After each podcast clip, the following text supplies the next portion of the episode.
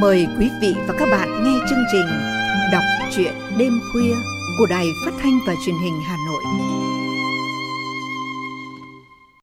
Thưa quý thính giả, trong chương trình đọc truyện đêm nay, mời quý thính giả cùng nghe tiếp phần 2 của truyện ngắn trong thung lũng của nhà văn Đỗ Bích Thúy. Cuộc sống của những người dân làm nghề đào vàng nơi vùng cao quanh năm bấp bênh là vậy. Song giữa những lo toan bộn bề của cuộc sống, ta vẫn luôn thấy lấp lánh ở đó là tình người ấm áp, yêu thương.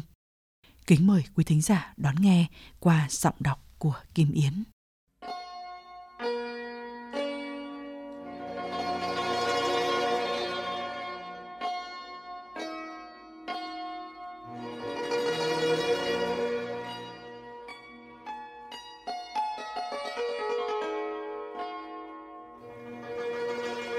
Thằng Tĩnh Chọc dù tôi ra bãi vàng, trong xóm hầu như chỉ có nó chịu chơi với tôi. Từ lúc còn bé tí, cũng chỉ có nó không coi tôi là đứa không biết gì. Tôi chẳng mấy ưa nó vì nó nghịch như giặc, nhưng ngoài nó thì chẳng biết chơi với ai.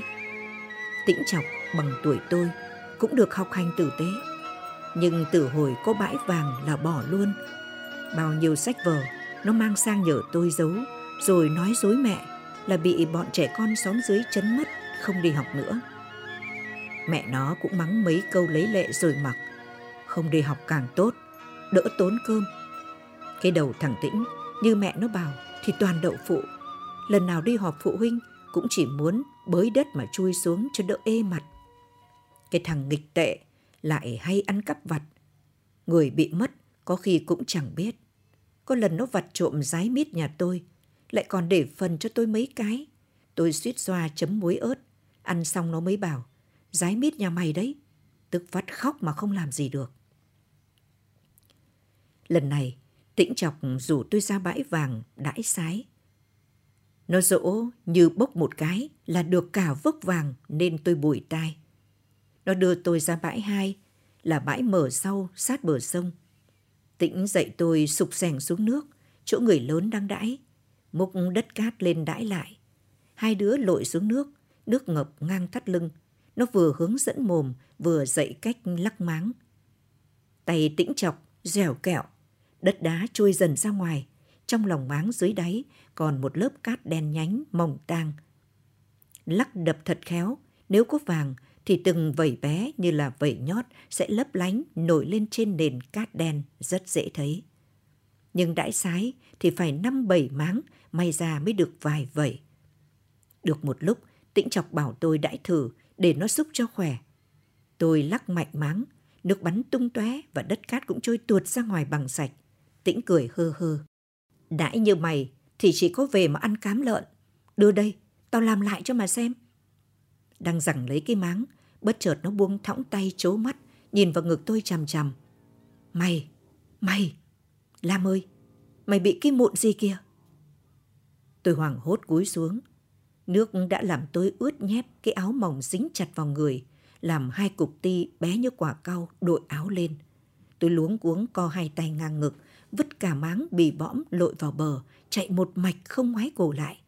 Cái thằng tĩnh chọc ngu gì mà ngu tệ. Sau hôm ấy, tôi cạch không ra bãi vàng nữa, cũng tránh cả mặt thằng tĩnh. Rồi mẹ tôi cũng phát hiện ra chị Lanh bán thuốc lá ngoài bãi vàng – nhưng chừng ấy thời gian la cả cũng đã đủ để một anh từ thị xã xuống buôn vàng làm quen với chị. Anh này đi một chiếc xe máy đỏ như con chuồn chuồn ớt, người cao giáo, mặc quần áo đẹp, cái mặt cũng đẹp. Đàn ông đàn an gì mà da cứ trắng hồng như là da con gái. Ngang hông anh, lúc nào cũng đeo một cái túi to, chật cứng tiền sệ xuống. Anh Sĩ, tên người ấy, ngày nào cũng có mặt ở bãi vàng, đợi người ta đãi xong là mua tù mù anh chỉ mua tù mù chứ không cân kẹo bao giờ. Tháo cái nút gỗ ra, ngón tay cái bịt lấy miệng lọ, dốc ngược. Rồi nhích ngón tay kia ra là bao nhiêu vàng cám trong lọ trôi hết ra lòng bàn tay kia. Ngắm nghía cò kẻ một lúc, anh rút tiền ra trả. Người mua hỉ hà quay đi, mặt anh vẫn lạnh tanh. Thế mà anh ấy lãi lắm đấy. Chị Lanh tôi thán phục bảo. Anh sĩ đến tận nhà chơi hẳn hoi, chứ không hẹn hò ngoài bờ bụi như là bọn thanh niên trong xóm. Chị Lanh tôi đã đẹp càng đẹp thêm. Dạo này, chị không có búi tó nữa, mà hay tết thành một dài, vừa dài vừa nặng, buộc cả dây vải màu xanh vắt trước ngực. Thỉnh thoảng, chị nhờ anh Lâm tôi viết cho anh Sĩ mấy chữ, vì chị bỏ học lâu rồi, chữ như gà bới. Tôi chẳng hiểu tại sao tối nào cũng gặp nhau rồi mà chị vẫn phải viết thư. Anh Lâm tôi dễ tính, nhờ thì viết. Chị đi đi lại lại, mặt nhăn mẩy nhíu, mãi mới nghĩ xong nội dung để đọc cho anh Lâm ghi. Thường là, tối nay anh xuống sớm nhé, hoặc nhớ mang cái áo bị đứt cúc hôm qua xuống em khâu lại cho. Cũng có ghi chị là, anh đang làm gì đấy? Anh Lâm nghe xong, chưa viết ngay thắc mắc. Chị còn phải hỏi, anh ấy đang mua vàng ngoài bãi chứ làm gì? Chị lanh gắt, bảo mày viết thì cứ viết, lắm điều. Viết xong, chị cuộn nhỏ tờ giấy lại đưa cho tôi. Tôi chạy ra bãi, dúi vào tay anh Sĩ. Tôi hăng hái với việc này lắm. Vì lần nào nhận thư, anh Sĩ cũng gọi con bé bán hàng rong lại, mua cho tôi mấy viên kẹo. Mẹ tôi không thích anh Sĩ. Mẹ bảo cái mặt anh ấy trắng quá, lại nhẵn như chùi, dâu ria chả thấy đâu. Đàn ông loại ấy thường sợ khanh cháo trở. Nhưng chị Lanh mặc kệ, bỏ ngoài tai hết. Ăn cơm tối xong là lo trải đầu tết tóc. Bố tôi vẫn chưa gặp anh Sĩ lần nào, vì mỗi lần bố tôi về lại đúng lúc anh nhắn chị Lanh. Anh đi Hà Nội đổ hàng. Bãi vàng sôi sùng sục mãi rồi cũng lắng dần xuống, người vợi bớt đi. Cả xóm chỉ nhà tôi chẳng nhờ vả gì được từ nó. Đồng tiền lại mất giá, anh Lâm tôi cũng theo anh Lý vào đại học. Nhà đã nghèo càng nghèo, bố tôi vẫn đi chở gỗ, nhưng gỗ đang cạn dần, ngày càng phải đi xa, đi lâu. Mẹ tôi vẫn làm cấp dưỡng, thỉnh thoảng lại nến nhịn, ngay hàng xóm bóng gió. Học hành cho lắm, chỉ tổ tốn cơm, Hai thằng con trai mà ở nhà có phải kiếm cả núi tiền không? Họ nói hai anh tôi đấy. Đúng là trong xóm tôi ngày ấy, nhà nào nhiều con trai thì nhà ấy vơ được lắm vàng. Tết hè, hai anh dẫn nhau về. Da xanh mắt vàng, tóc dựng đứng, người như que củi. Mẹ tôi lại bặm môi quay đi. Có lần anh Lý tôi bảo mẹ, hay là con bỏ học về nhà đi đào vàng cho bố mẹ các em đỡ khổ, liền bị mẹ vả vào miệng. Tao đã nhịn đói nhịn khát cho chúng mày học hành, đến chừng ấy lại còn muốn quay về, rồi nối gót thất học của bố mẹ à? Anh tôi nín thiên thiết. Bố tôi mang mấy con thỏ con, bảo để cho bé Lam nuôi cho đỡ buồn. Mẹ nhìn tôi hớn hở, xách tay từng con lên ngắm nghía lầm bầm. Để rồi xem chịu được mấy bữa, khai mù lên lại chẳng vứt đi sớm. Bố kỳ cạch, đóng cho tôi một cái chuồng con con. Tôi bỏ cả đàn thỏ vào đấy. Bố dặn, giống này thích ăn lá vông lắm, chịu khó ra hàng rào mà bẻ cho chúng nó ăn, vài bữa là lớn không nhận ra đâu. Bố bảo bố sắp nghỉ hưu. Nghỉ hưu thì không biết về phải làm gì. Vườn tược nhà tôi không nhiều vì không phải dân khai hoang, hầu như chỉ lấy chỗ ở. Tôi chỉ vào chuồng thỏ, ý bảo bố kiếm thêm vài chục con, đóng cái chuồng to như chuồng bò, hai bố con sẽ hàng ngày đi hái lá vông về nuôi thỏ. Bố cười, bố biết con gái bố định nói gì rồi, để bố nghĩ đã nhé. Mẹ vẫn làm cấp dưỡng, nhà tôi túng bấn lắm vì chẳng làm gì ra tiền ngoài đồng lương của hai bố mẹ. May mà hai anh được nhà nước nuôi ăn học, không thì cũng đến bỏ dở chừng để đi đào vàng theo người ta thật. Dạo này bố về nhà thường xuyên hơn trước, ở nhà cũng lâu hơn. Có bố ở nhà xem chừng chị Lanh không vui mấy, vì anh Sĩ chẳng biết ngại gì, không dám đến nữa. Chị Lanh đã hai mươi mấy rồi, bọn con gái cùng xóm đã lấy chồng hết. Mẹ tôi hễ có cơ hội là than thở bóng gió. Bố thì bảo, mặc kệ nó, đò đầy, đò khắc sang sông, không việc gì phải cuống lên. Chị Hạnh bằng tuổi anh Lâm tôi, nhưng bỏ học từ lâu ở nhà lấy chồng. Có hai đứa con thì vợ chồng bỏ nhau vì anh chồng nghiện hút gì đấy, bị bắt đi trại, ra trại lại nghiện, lại vào trại. Hai đứa con nhưng chị Hạnh vẫn xinh lắm. Buổi trưa mùa hè, chị hay tranh thủ mang chậu quần áo vào ao nhà tôi giặt nhờ. Tôi ngồi trên hè ngắm mãi hai gò má hồng rực mịn màng của chị, thử so sánh xem chị Hạnh với chị Lanh ai xinh hơn. Chị Hạnh giặt quần áo đến là buồn cười, chị vò đến đỏ cả tay ra rồi mới rắc xà phòng. Mẹ tôi bảo chị rắc xà phòng bột, nhưng người ta rắc mì chính vào nồi canh. Quần áo chỉ được chạy qua hàng xà phòng. Cảm giác như đống quần áo sau khi giặt muốn rách cả ra mà bẩn vẫn hoàn bẩn vì hai thằng con trai dầm bùn đất nhèm nhuốc kinh khủng. Anh Lâm tôi thì bân thân cả người mỗi khi thấy chị Hạnh bê chậu quần áo ướt ruột ra khỏi ngõ. Có lần ra ngõ rồi, chị Hạnh còn quay lại liếc anh Lâm một cái. Có lúc mẹ nói chuyện về chị Hạnh thở dài. Tội nghiệp, có chồng rồi cũng như không. Đẹp gái cũng chả để làm gì. Con cái lít nhít, rồi lấy gì mà nuôi. Anh Lâm nghe đến đấy, lại chạy ra đầu hồi, hai cánh mũi đỏ tấy lên. Anh lớn rồi, không khóc thành tiếng nữa, nhưng cái tính sướt mướt thì chẳng bớt tí nào. Tôi cũng không dỗ nữa, sao anh ấy ngượng. Có lần anh Lâm nhờ tôi đưa cho chị Hạnh một cái bấm bóng tay có in hình cô gái mặc áo đỏ ở vỏ. Tôi mang sang, rúi vào tay chị Hạnh. Chị Tần Ngần cầm lấy. Nghĩ thế nào lại rúi trà vào tay tôi. Chị không dám lấy đâu bé cơm ơi. Mình chị khổ đã đủ lắm rồi. Tôi không nói lại được với anh Lâm mấy câu ấy. Cũng không đành lòng nhìn anh buồn nên giấu biến cái bấm móng tay đi. Anh hỏi đưa chưa? Tôi gật đầu. Anh phấn khởi ra mặt. Tôi bê rổ lá vông về đến trước chuồng thỏ thì anh Lâm cũng vác cuốc từ vườn vào. Anh vừa về nghỉ hè được mấy hôm, đang xoay trần ra dỡ mấy luống lạc mẹ trồng trong vườn. Ngang qua, anh giả vờ cùng tôi cho thỏ ăn thì thào. Gặp chị Hạnh chưa? Tôi không nhìn anh lắc lắc.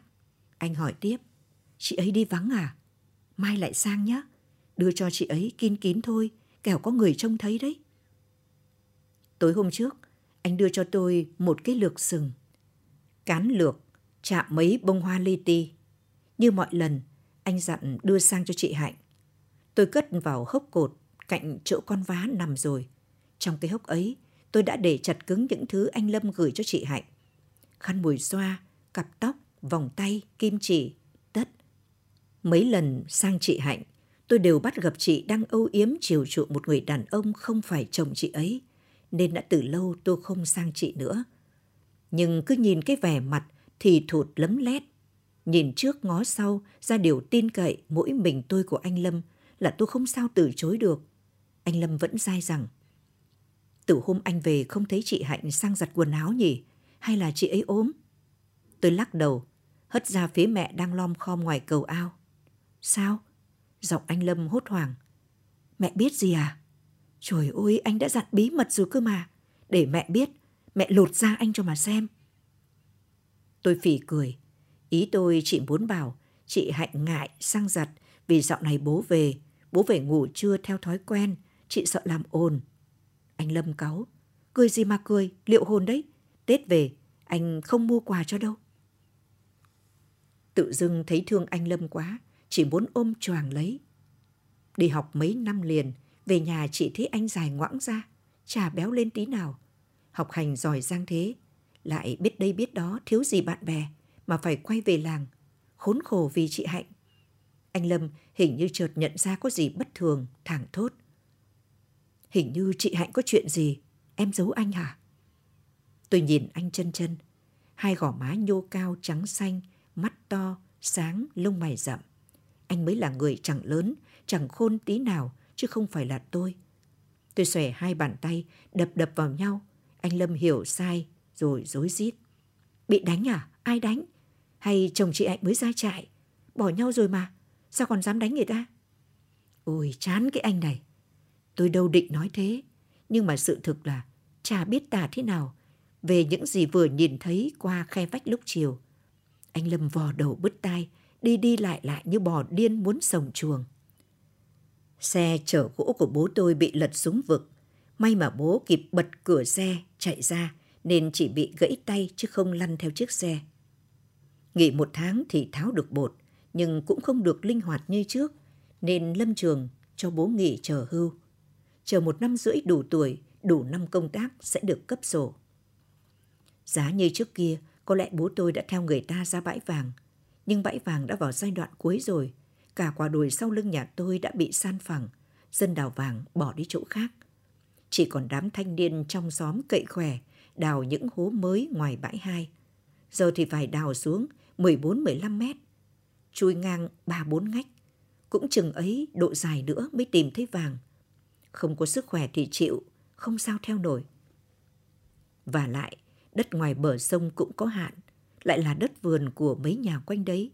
Muốn đào phải mua, mua tù mù vậy, may ra gặp vỉa thì chúng, không may chẳng có gì thì chịu thiệt. Vàng bãi hai già tuổi hơn bãi một, có giá hơn nên bọn trai làng trà sợ gì nguy hiểm, vẫn mang mạng sống ra đánh bạc dưới mười mấy mét đất. Khó khăn quá, bố mẹ tôi xoay ra nấu rượu lậu. Trong xóm, người ta đã theo nhau nấu từ lâu. Bố tôi cứ cấn cá mãi, ngại mang tiếng. Nhưng đói, đầu gối phải bò. Mẹ vừa thuyết phục vừa cáu gắt. Cuối cùng, bố cũng nghe theo. Đêm đêm, nhà tôi tắt hết đèn đóm, kéo nhau xuống bếp. Đóng kín cửa, hì hụi bóc sắn. Sắn mua của người ta mang đến lúc nhập nhoạng nhìn chẳng rõ, nên may ra thì mua được sắn tốt, không may thì phải sắn gộc sắn sơ. Trong bóng tối lặng như tờ, chị nghe tiếng vỏ sắn bị bóc ra doàn doạt. Thỉnh thoảng, chị Lanh lại cứa lưỡi dao mỏng vào ngón tay, đưa lên miệng mút chun chụt. Bóc xong mẹ nào, bố bê ra cầu ao, lân mò rửa, xếp vào xong quân dụng, gọi mẹ khiêng vào. Quây kín bếp rồi mới luộc, luộc chín bớt ra mẹt, quạt cho khô, bóp vụn rồi rắc men, ủ vào thúng. Thường thì mở sáng mới xong xuôi hai mẹ. Bố mẹ mang đống vỏ sắn ra vườn đào hố chôn Sáng bạch ra thì mọi việc đã gọn ghẽ. Mẹ ăn vội bát cơm nguội rồi đi làm. Bố và chị Lanh leo lên giường ngủ bù. Bẵng đi mấy ngày liền anh Sĩ không đến. Cánh buôn vàng đã bỏ hết sang bãi khác. Chỉ anh Sĩ là vẫn chịu khó làng vàng ngoài bãi hai. Đợi mấy hội đào giếng kiếm được tí nào gom tí nấy. Chị Lanh tôi bảo, chẳng qua vì chị mà anh Sĩ còn xuống mua vàng, chứ không cũng bỏ đi rồi. Nhưng đột nhiên anh Sĩ biến mất tâm, chẳng hiểu lý do gì. Chị Lanh bỏ ăn bỏ ngủ như người mất hồn, làm cả bố lẫn mẹ tôi phát cáu lên.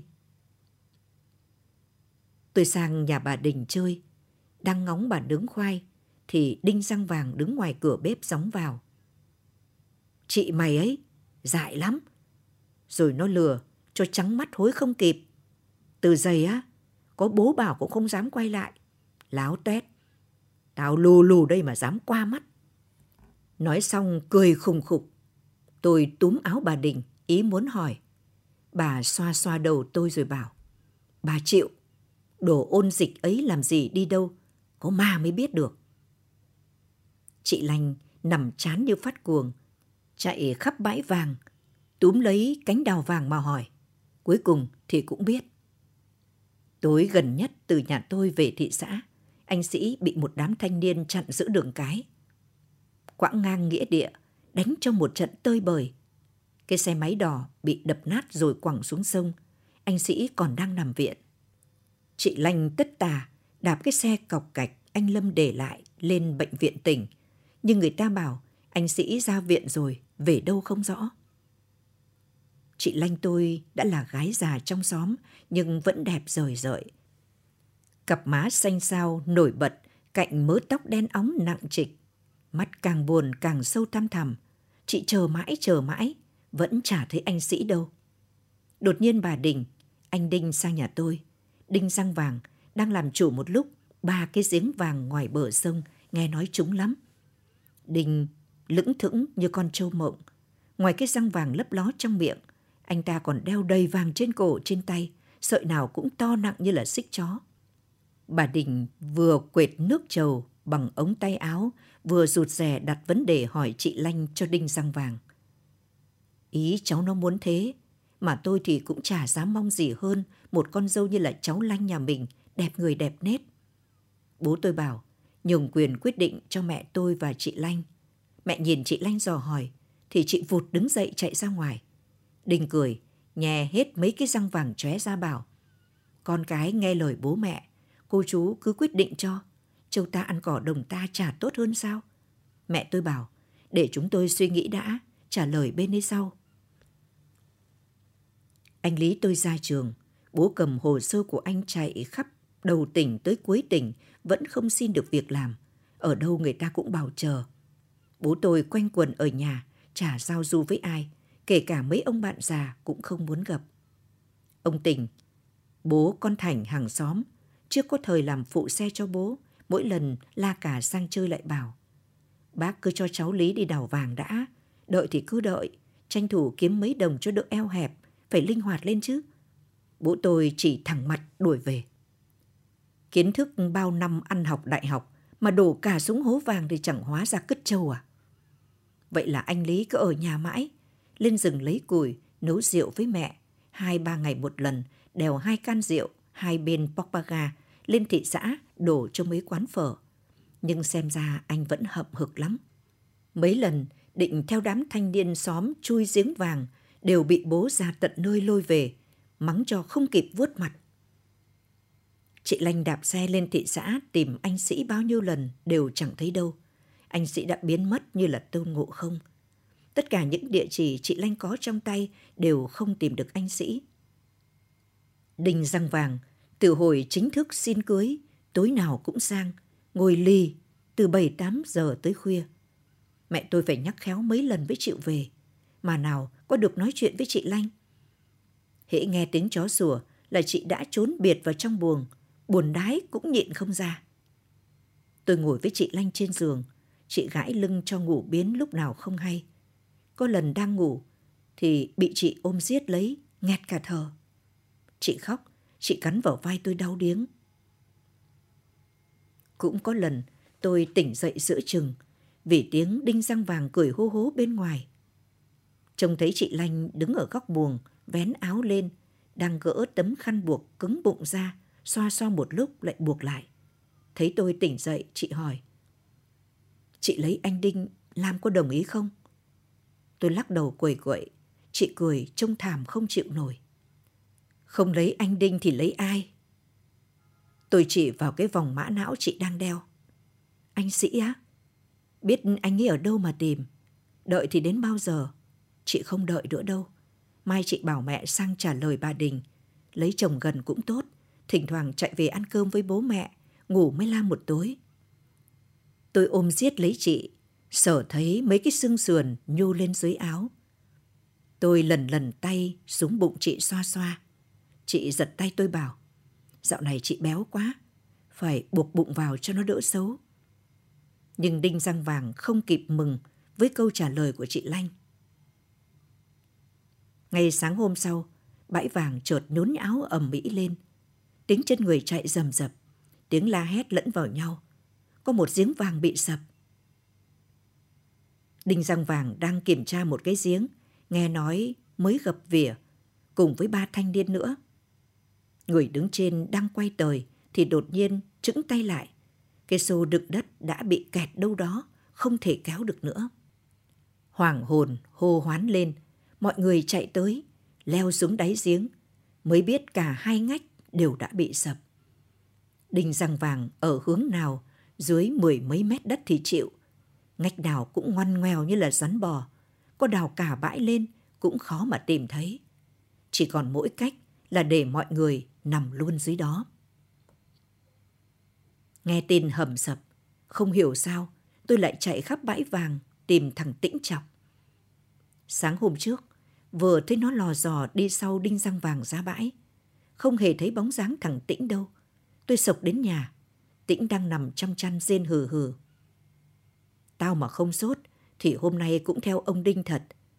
Tao chết thì có đứa sướng nhỉ? Này, cái mụn của mày khỏi chưa? Tôi hé cặp môi bợt bạt, khò khè cười. Ngày xưa ở quê, tí nữa thì bố tôi lấy mẹ thằng Tĩnh. Mẹ tôi kể thế. Cả một dải đất màu mỡ ven sông trước đây xanh dờn các loại rau củ, chỉ sau vài năm đã tan tành như miếng thịt bị băm vụn. Hôm nay là ngày rỗ thứ 8 của chị Lanh. Tôi ra sông, thả cho chị một sợi dây buộc tóc mới.